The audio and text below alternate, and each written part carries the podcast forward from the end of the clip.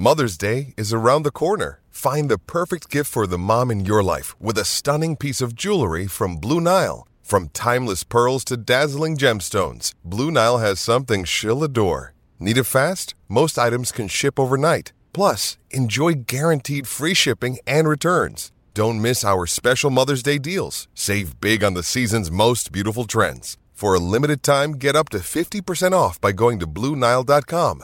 That's BlueNile.com. Another day is here, and you're ready for it. What to wear? Check. Breakfast, lunch, and dinner? Check. Planning for what's next and how to save for it? That's where Bank of America can help. For your financial to dos, Bank of America has experts ready to help get you closer to your goals. Get started at one of our local financial centers or 24-7 in our mobile banking app. Find a location near you at bankofamerica.com slash talk to us. What would you like the power to do? Mobile banking requires downloading the app and is only available for select devices. Message and data rates may apply. Bank of America and a member FDIC. Welcome to USA Football's Coach and Coordinator Podcast, where top football coaches from around the country share their stories, philosophies, concepts, and strategies to help you get better on and off the field. Now, here's your host, Keith Grabowski. Hey, coaches, before we get going today, I just wanted to thank you for all you've been doing to support this podcast. And we have an incredible lineup coming up here.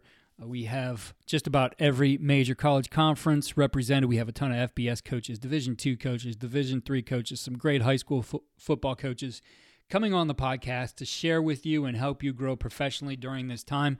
I really appreciate all of you asking your questions on Twitter. Please follow me at Coach K. Grabowski for our daily updates on our guests and your opportunity to ask questions. We will read them on the show and attribute those to you. Um, so please contribute to the show as much as you can. I also want to talk to you a little bit about our football development model, which is something we've rolled out here at USA Football. And this is really for you to uh, be able to help your youth football programs develop. It's about a long term athlete development plan, something that comes off of the American Development Model, which is something that the USOC has put together. The idea is that we're able to teach skills in a progression starting at the youngest ages. We're also looking at the different game types we have, whether that's flag, which is non contact, limited contact games like padded flag or tackle bar, and full contact, and the right progressions for contact teaching there as well. Be sure to check out all we do at footballdevelopment.com and check out what we're doing with the FDM, the football development model, at usafootball.com backslash FDM. We're excited to be joined on today's podcast by the running backs coach at Virginia Tech, Adam Lechtenberg. Adam, it's great to have you here on the podcast. Thanks for having me. I'm looking forward to visiting with you. Coach, you've had an interesting journey here as you've moved through the, the coaching ranks, to move through the profession to where you're at right now as the running backs coach, just having been promoted to the running backs coach at Virginia Tech. You've been with Coach Fuente for some time. You've been at some other places, wore some different hats. But talk to us about the start of this for you. What was it that made you want to go into coaching? I come from a family of people who were involved with education, so I've always been interested in coaching and teaching, you know, so I, I value the educational part of coaching and the, the opportunity to get a degree and to you know, those kind of things are important to me. So I started out as a high school coach and I always wanted to coach at the college level, even as a young kid. And, and when I got my first opportunity, I was a little concerned about, you know, if you'd have the same impact on kids as you do at the high school level, because those high school coaches have an unbelievable impact on, on kids.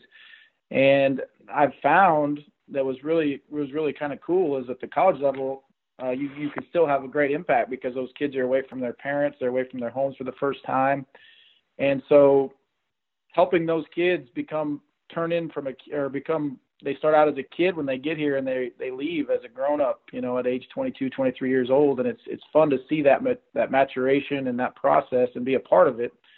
So that's what kind of drew me to it is the education and the development of people. Um, and obviously i have a great passion for football and love football. Uh, so you know, like I said, at a young age, I always knew what to coach, and this is this is kind of my lifelong passion, and and I've loved every minute of it. You had a lot of success as as a player, being an all-state quarterback in high school. Moving on, you played DB at Nebraska. How did some of those things as a player really, I guess, impact the way you've developed as a coach?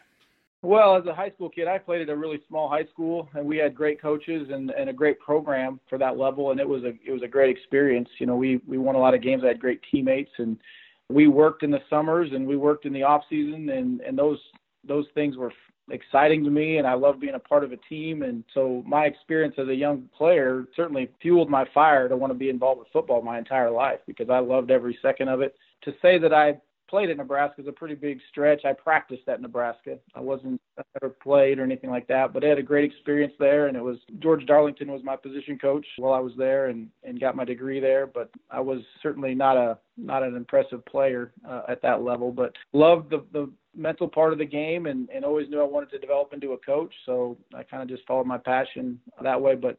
Coming from a small, hardworking community and from a family that valued hard work, that's kind of why I've stayed in the profession and continue to grind away to, to get opportunities like what I have now, which is to be at a place that's, in my opinion, the best place in America to coach football in Blacksburg, Virginia. So it's it's been a been a fun journey.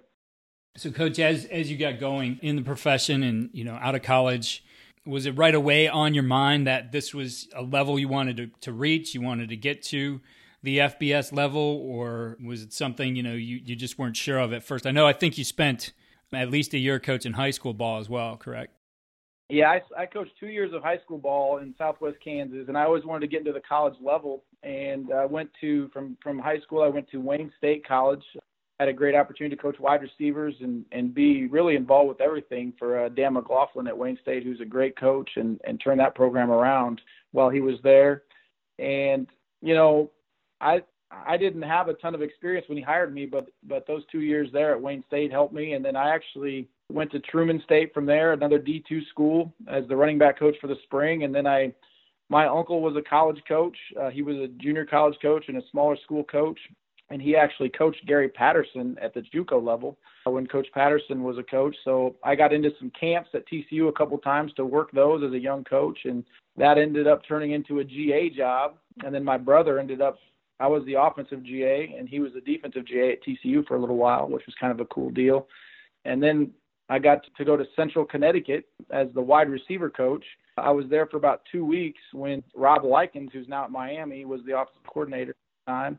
And he left for a job at Louisiana Tech, and Coach McInerney hired me to be the offensive coordinator and, and call the plays and set up the offense. And so I got my experience doing that, and it was some of the most fun I've ever had coaching up there for two years at Central Connecticut.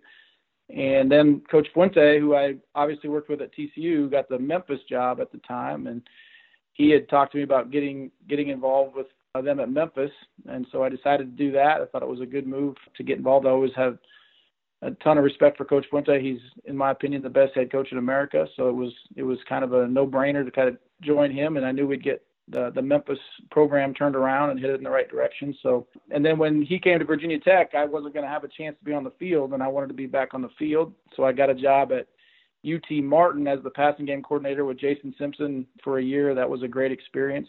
They do a lot of cool things on offense, so it was it was really really a fun year for me and my family.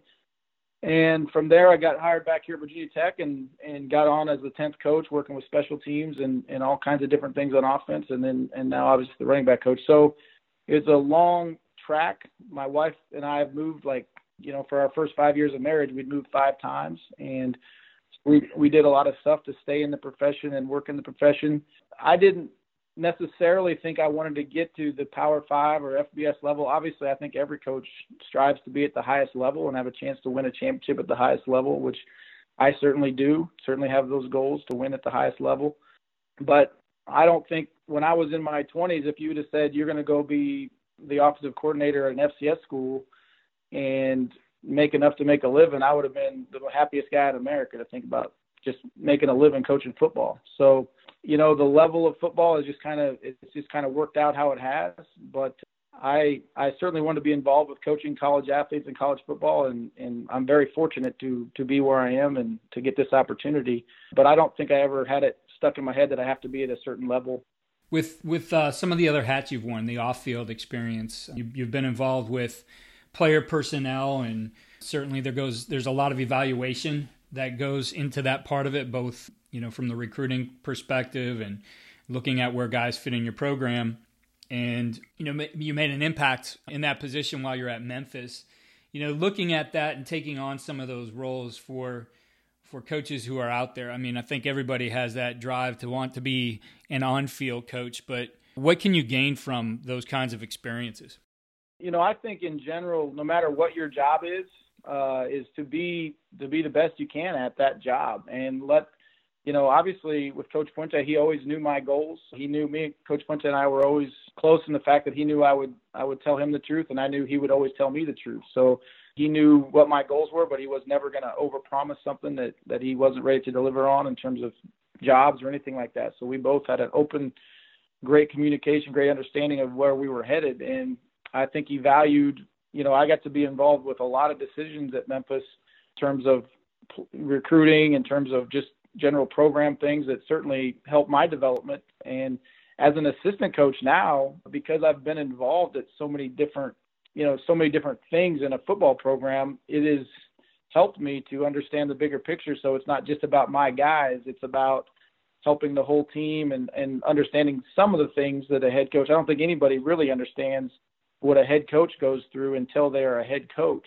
And I don't claim to, to know that, but I do think having been in conversations with coach and having helped him with some decisions along the way, that it has helped me to understand the whole program and the direction of a program and uh, the problems and the the things that you're dealing with administratively and and from a football standpoint on a day-to-day basis. So I think that experience was huge for me. You know, I was always you know heavily involved with a lot of things, and I think that was it was very beneficial for me as a coach. Long term as a coach, I think it's going to serve me very well.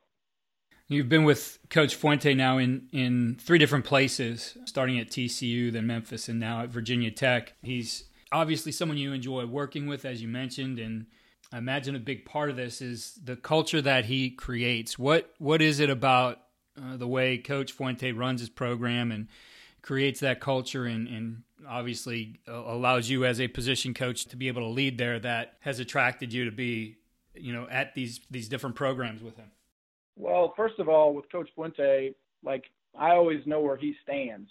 He tells our players this and I and he is he is not a, one of those guys that's a self promoter or he's not a me guy. He's a we guy. Like he cares about the program. He cares about his kids like they're his own. He's got three daughters and he treats our players the same. You know, he cares, he loves our guys, and and he's the same way with the coaches and with me that I know where I stand, and I I respect him because he's a a guy with great integrity, and he's going to be tough, but he is who he he is not one of those guys that on TV or he's not going to put on an act. Like you know where he stands, and I appreciate that about coach, and I think our guys do. We have a great team right now in terms of great kids. We've been a really young team the last couple of years, and we're pretty excited about actually being an older team, you know. So we finally got some a bunch of juniors and seniors. I think we only had like four or five seniors on the team last year. So, you know, coach has is kind of handled the transition here and and kind of building a team with a bunch of young guys and and we did that at Memphis. We built it, you know, from the kind of the ground up in terms of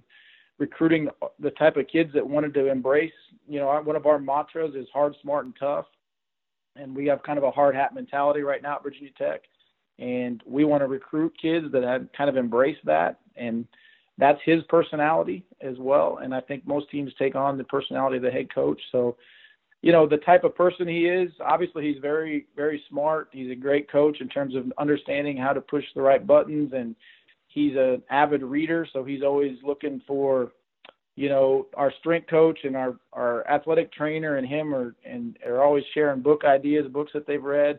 So he's always looking for ways to motivate our guys, ways to improve as a person, as a coach, and he and he tries to get us to do the same thing as as coaches on his staff. So just the the total the person that he is, the way he wants us to be successful, and he encourages us to keep developing, is is the reason I've been attracted to coming back and working with him multiple times because I believe that he's he is a really good football coach and a really good person. So, in, in looking at your, your responsibility now and having your own room, your position, coach essentially has, you know, given you ownership in your piece of the culture, right? And how that is is going to form out of your room and everybody's style is different. You can't go in there and be Coach Fuente. You're going to be Adam Lechtenberg. So for you, what does that room look like and, and what are the things that, you know, those guys hear over and over, those sound bites or those buzzwords that really become a part of who your position group is? Well, like you know, I learned as a young coach. I remember when I first got to Wayne State coaching the wide receivers, you know, I remember trying, I took a class in college, and, and actually Tom Osborne taught the class, which was really interesting. It was a coaching football class.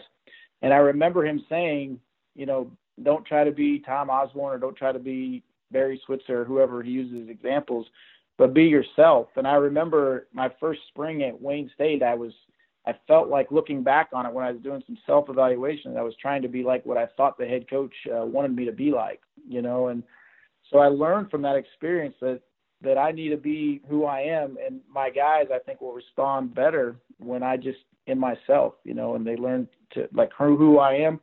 So I'm a guy who wants to educate my guys. I want them to have every tool, every opportunity for success, and I want to continue to, you know, motivate them in terms of making sure that they know where they stand in terms of development, in terms of opportunity and things like that. So I think my guys right now, I'm hopeful. We talk, you know, every day with this this coronavirus thing going on that we have to do it from, you know, Zoom or from FaceTime or whatever. I want them to know first and foremost that I care about them and that that I want them to be successful. I want all of them to have a chance to be successful and and whoever plays and all that is up to their talent and how hard they work and all that stuff, but I want them to know that I care about them them as a person and their academics and their development as a football player. I think all those things are really critical to me as a coach. Uh, I want them to know my family. I want them to be involved, and I want them to feel feel a part of our family. And I think my role as an assistant coach is to communicate and to support the program, the head coach's kind of vision of the program. And I think that's what we want in, a, in the running back room is we are a hard, smart, tough program. And so we want the running back room to lead as far as being hard, smart, tough people and hard, smart, tough players. We do not want to be thought of as the group that's not the tough guys. You know, running back's a hard position, it's a physical position. And so we want to be, uh, we want to develop into the guys on the team that everybody knows are tough and hard nosed and accountable. Because if we do those things, we have talented guys. We're going to make plays and we're going to have a lot of fun. But if we are not tough and we are not smart, it's it's really hard to play football and be successful if if you don't do those things. So those are the things that I want my guys to be is is the things that our whole program and our players already know is what we echo, which is being a tough, hard nosed kid. With you know this time right now where spring practice has been missed and so there's still though the opportunity to develop these guys especially to be smart you're counting on them to physically develop themselves on their own away from you. But you have your Zoom meetings, you have materials you could share. How have you gone about being able to teach, I guess, in a different way right now? You're doing distance learning, you know, to teach with these guys not in the same room. Well, that's a great, great question. You know, it is a, it is certainly challenging as a coach when you can't, you know, look them in the eye in the same room and, and uh, you rely on them you know, quite frankly, I'm very fortunate. My guys have been very good communication and and just taking care of their business. To be honest with you, in terms of academics, which is the main priority right now, is making sure they're they're doing well in school. But it does stretch you as a coach, and in a lot of ways, it's kind of like we talked about my job in the, the player personnel role. It it it can make you better if you if you work for it. This can make me a better coach that I can actually communicate online better. I can do uh, basically meetings and clinics online, like that's going to stretch me as a coach. And I think looking at it that way certainly helps. So we we go through some tape and we we're trying we have new guys in that room we have a, a, handful of new players that we've that we got in the mid-year that we were excited to see in the spring and see how they performed obviously we're not going to get that chance so what what i'm trying to do is make sure everybody in that room when we do get to come back and play some football is is knowledgeable in our offense and knowledgeable of their role within it and has a little bit of background in fundamentals, but it's really a lot harder to do fundamental work when you're not there with them. But it's the scheme and the teaching and the the general understanding that we spend a lot of time on. and I think my guys are doing a good job of kind of learning on their own and and keeping up to date, and then obviously the academics and the and the workout stuff. So the Zoom meetings and the FaceTimes and all that is is certainly challenging, but as Coach Fuente has said, this is the perfect generation to handle that because they're they've grown up with those phones, they've grown up with technology. Us coaches are the ones that have to adjust. Our kids, this is easy in terms of understanding what's going on, but for us, it's been an adjustment for us coaches. But like I said, you know, we have a chance to get a lot of things organized that maybe we didn't before, and in long term could be be a good thing for our development as well. Yeah, you, have mentioned that a couple times. You know, for you, it's about keeping your own development going, being able to self-evaluate and reflect. So, just just starting with this right here, has there been anything that, as as we've gone into this, and you've you've had to look at things a different way, that I guess gave you pause to reflect and maybe determine, hey, here's something I want to develop in the future that'll help us as a team, will help my unit. Well, you know, one thing that's a little different that I've I've come to really like and appreciate is is that will help my room if I can recruit the right kind of kids is the face-to-face interactions with recruits and parents via FaceTime or if they set up a Zoom or whatever.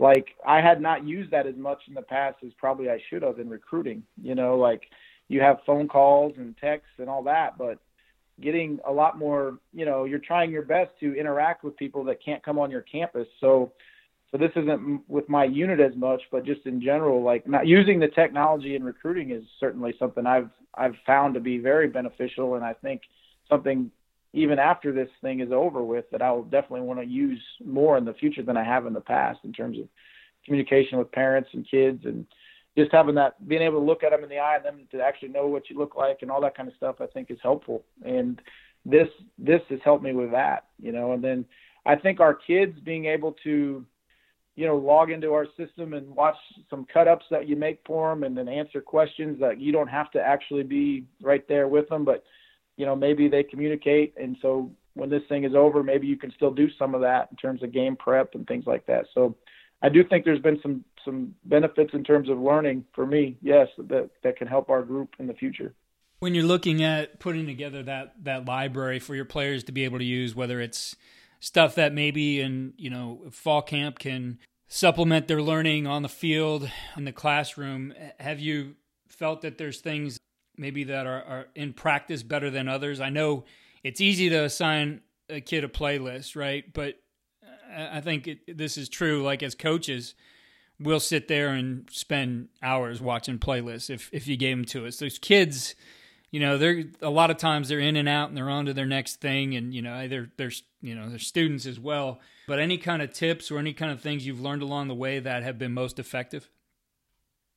Well, like one of one advantage I had as a coach, in my opinion, is I was a I was a business major in in uh, college, and I got my teaching endorsement right after that, basically. And so I spent a lot of time in educational classes. One thing I always remember from those classes was a teacher once told me that a, a student can pay attention approximately as long as their age.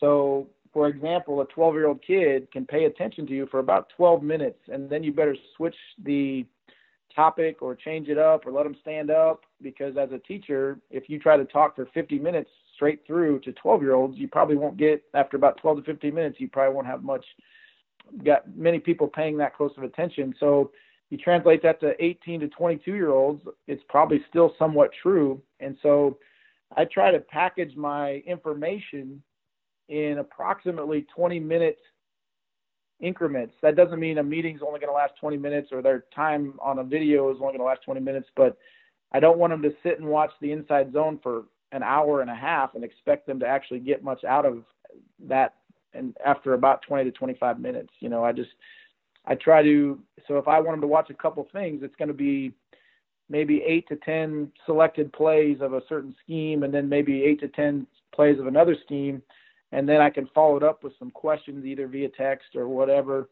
that they have to answer so I kind of feel like they got the content. You know, as a former teacher, I think that's something I've learned is everybody learns differently. You know, some kids can watch the video. We have some really smart kids. They can watch the video one time and they know how to perform and do those things.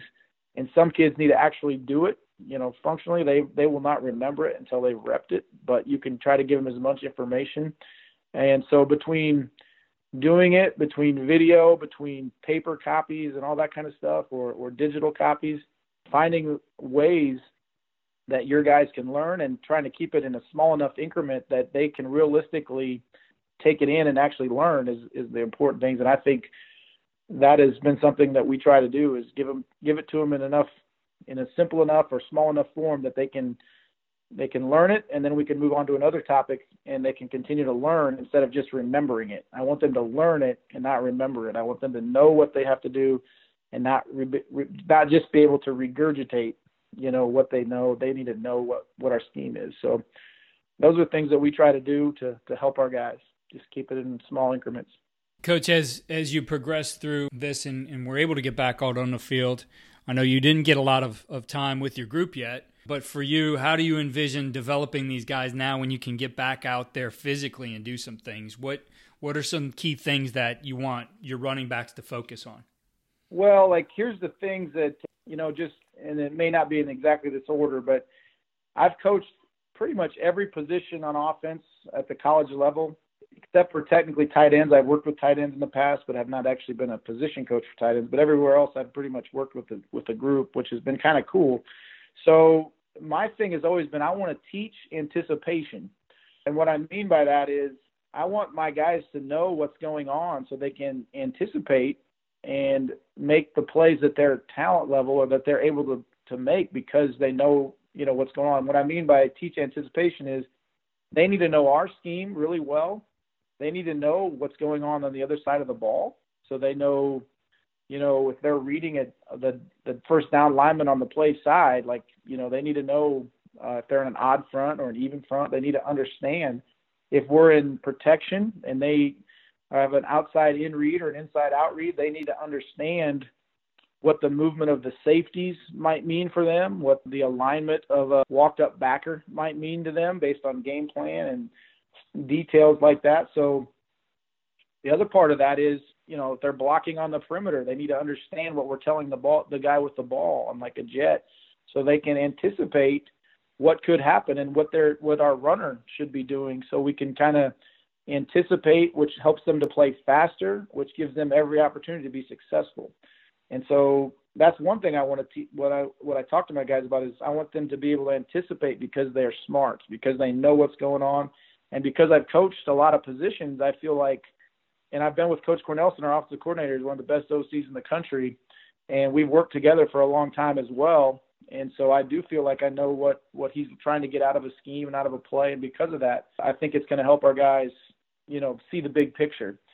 The other thing is obviously fundamentals. You can't play successfully without having some fundamentals, and starts with alignment and then vision. You need to you need to see what's going on again in pass pro or run game. You need to scan the field and understand when you align what's going on out there, and that leads into footwork, which you know most of the time the running back's responsible for the mesh of the quarterback, especially in today's age where everything's in the gun and you're tr- you're trying to read a lot of things at the quarterback position. The, the running back has a huge responsibility to to understand that. That footwork also includes landmarks of where he's you know, where we think a play is going to hit and, and tracking that and understanding aiming points and, and read keys. And then the, the point of attack fundamentals, you know, so these are all fundamentals. The point of attack would be, you know, making the correct cut or the right read on an inside run or an outside run. We have drills for that. And then blocking at the point of attack is another fundamental skill that we have to develop in terms of understanding where the quarterback's launch point is, understanding – how to close the distance and and use your hands and hips to to do a good job executing. So so the fundamentals of that are important, and then obviously you know ball drills, ball security is is paramount. And anytime you're carrying the football or have the football in your hand, and then we throw the ball to our running back, so being able to function as a receiver and understand pass schemes is important and so we're going to work on that fundamentally. And then the final fundamental thing that we kind of have in a category is finish, which is figuring out ways to drill making people miss in the third level at the safety level, running through arm tackles. We have a lot of guys in the past, or everywhere I've been, is big, especially for young players that aren't as strong. You see them get their their toes clipped, and they maybe could have had a huge play, but they're just not quite strong enough, or they don't have enough knee drive to finish when they break through the linebacker level. And instead of having a 50-yard touchdown, we have a 12-yard gain or an eight-yard gain. And so just drilling those things when we get back out there, you know, on how to finish big plays based on just opportunities and practice with drill work and then understanding and then strength and and how to how to escape people because a lot of that at our position obviously is natural. We recruit guys that can do that, but we want to give them every opportunity to to be in that position before they get out there on Saturdays. And then the last thing that that we're going to continue to develop is the total total player development on and off the field. You know, Coach Fuente talks about this a lot and when guys go to class, when guys get good grades, when guys are accountable, it's amazing how when those are the those are the cases that you you seem to be accountable on the football field, you seem to make plays on the football field. They go together, and so continuing to develop guys to sort of link those or to dot those connect those dots that those things off the field they do carry over on the field. And so those are the three big things, you know, football wise that when we get back out there that I want to do. I want them to understand what we're doing as an offense. I want them to be fundamentally sound and I want them to understand that what they do off the field will carry over on the field. And that can go into their personal life, to their sleep habits, to everything. But so those are the things that we will try very hard to to communicate and to, to help our guys with. ask you a few questions about, you know, making the right read. I think there's a lot of things that running backs, you know, very athletic guys, they make people miss, do all those kinds of things in space. And sometimes, especially with a young back, it's it's getting him to be able to find that space, getting him into that hole that that's been created uh, for him. I'm just interested in the different kinds of drills and the way you develop their ability to make the right read. Well, like you know, obviously with young running back, most of the time, and it's not always the case, is it's slowing them down enough to see the cuts because a lot of times they want to get in there and make a play so bad. Maybe they don't get as many touches because they are a young player or they haven't got as many reps as the older guys. But getting the game to slow down because they know what the read is and what they're doing, and then obviously just getting the experience of slowing down, you know, early in terms of the mesh, in terms of their movement, and then when they see a crease, being able to go slow to fast. You know, having some drills. You know, I don't have anything specific to talk to you about, but any drill that you can do where they have to make be kind of going at a good slower pace and then burst. Once they see air once they see a crease i think is good. You know you maybe have a you, you a lot of people will do uh, drills where they have to cut off of a person you know right clo- as close as they can get to that person and then make a cut based on the direction of the point or the direction of the block. Those are really good drills. But i think as a fundamental skill getting to be able to go slow to fast is a important thing for a young player to be able to do in terms of if you slow down and then all of a sudden you see a crease and you need to hit it. And the other thing is you can, in my opinion, I tell my guys this quite a bit. I can watch a I can watch a tape of a, a run play and say, well, yeah, you should have went there because there's a big hole. But that's not always the case. It's not reality. Like it's easy to watch a tape in slow motion and tell a guy where he should have went.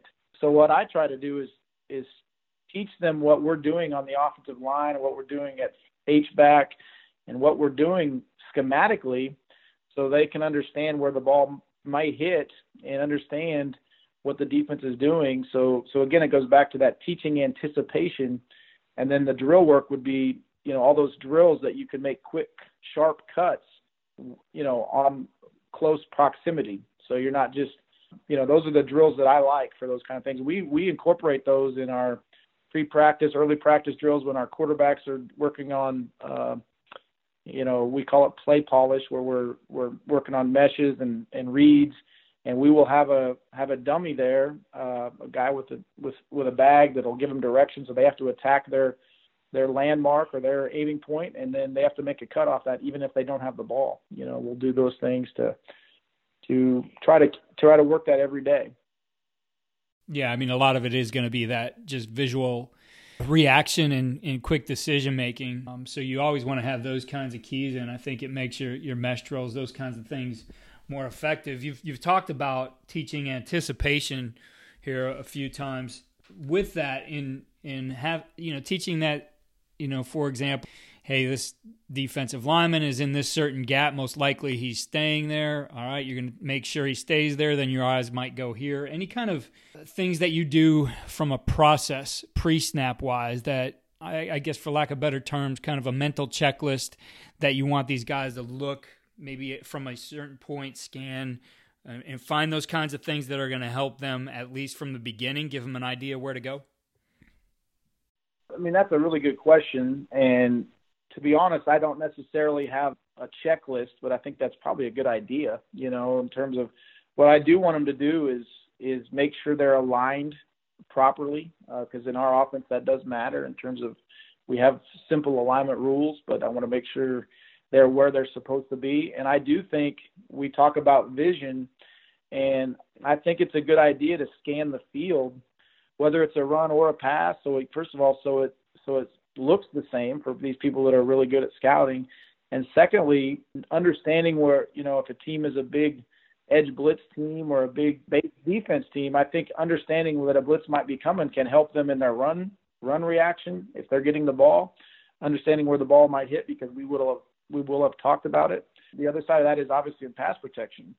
And so I guess my my thing would be without having an actual checklist would be I want them to scan the field and they need to at least look at the person that they were they should have that should be reading if it's a run play or have scanned where their protection responsibilities are every time. I don't want them to be looking at the ground or just trying to remember what do I do in this play. I want them to understand how what the defense is doing will impact their job on the play.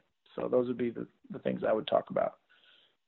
Definitely. I think those kinds of keys, like you said, hey, there's there's a guy lined up on the edge. There's, you know, a blitzer there, whatever. Things that might affect where you're going. So if it was a stretch play as an example, and you see force right up on the edge, you know that thing most likely is going to get turned up and hit a little bit quicker. So I think it's, as you say, teaching that anticipation yeah, understanding what the things that hopefully they've already seen on film and understanding how that could because what what you also don't want to do is create a bunch of robots who think, well, coach, you told me that the ball would probably hit up quicker. Well, they still got to trust their eyes and their vision, but but that anticipation, that we go back to that word anticipation, I think it will help them. You know. Definitely. Well, coach, as as we wrap up here, uh, the last question I always like to ask is to really have you focus on something that you know, in all the things you do, whether that's on the field or off the field, what's what's that one thing that really is important to giving your players the winning edge? Understanding competitiveness is very important for success. And there's a lot of people who are competitive when it's easy, when things are when you're winning or when you don't have to work that hard. But being competitive when it's hard, when it's fourth and one, when it's 80,000 people screaming and you're down by 12 and going into the fourth quarter. When you are at home because of coronavirus and you have to get up and make yourself work out, like are you competitive at those points? You know, someday when you're standing in a line with 40 other people who want a job, how competitive are you? Are you going to just say, well, I can't get this job because there's 40 other people, or are you going to find out how to compete and win that job? So I guess the word competitive developing an understanding of what that actually means is important to me. It's important to that my guys know in this world that they're going to have to be competitive to be successful, whether it's in life or in the football field.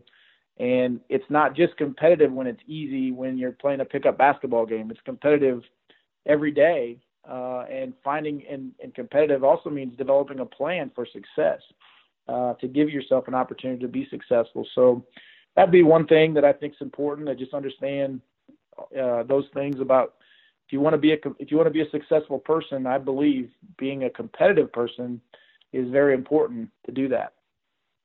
Coach, before we go, I want to make sure our coaches out there listening know where you're out and about recruiting. What are your areas? I recruit the you know kind of the southern section of Virginia, like Southwest Virginia through Roanoke, a little bit of Charlottesville, and kind of uh, up to Harrisonburg. And then I recruit the whole state of Tennessee, and then I recruit Northwest Georgia, which I've been in and out of Georgia, and I have recruited Pennsylvania since I've been here. And and when I was the tenth coach, I got I was I traveled a lot on Fridays and and evaluated kids, so I was fortunate enough to see a lot of the best players in the country, you know, play live. So it's been really cool to see to see a lot of different state football and but those are my areas. It's Tennessee, Northwest Georgia, and kind of the southwest side of, of Virginia right now.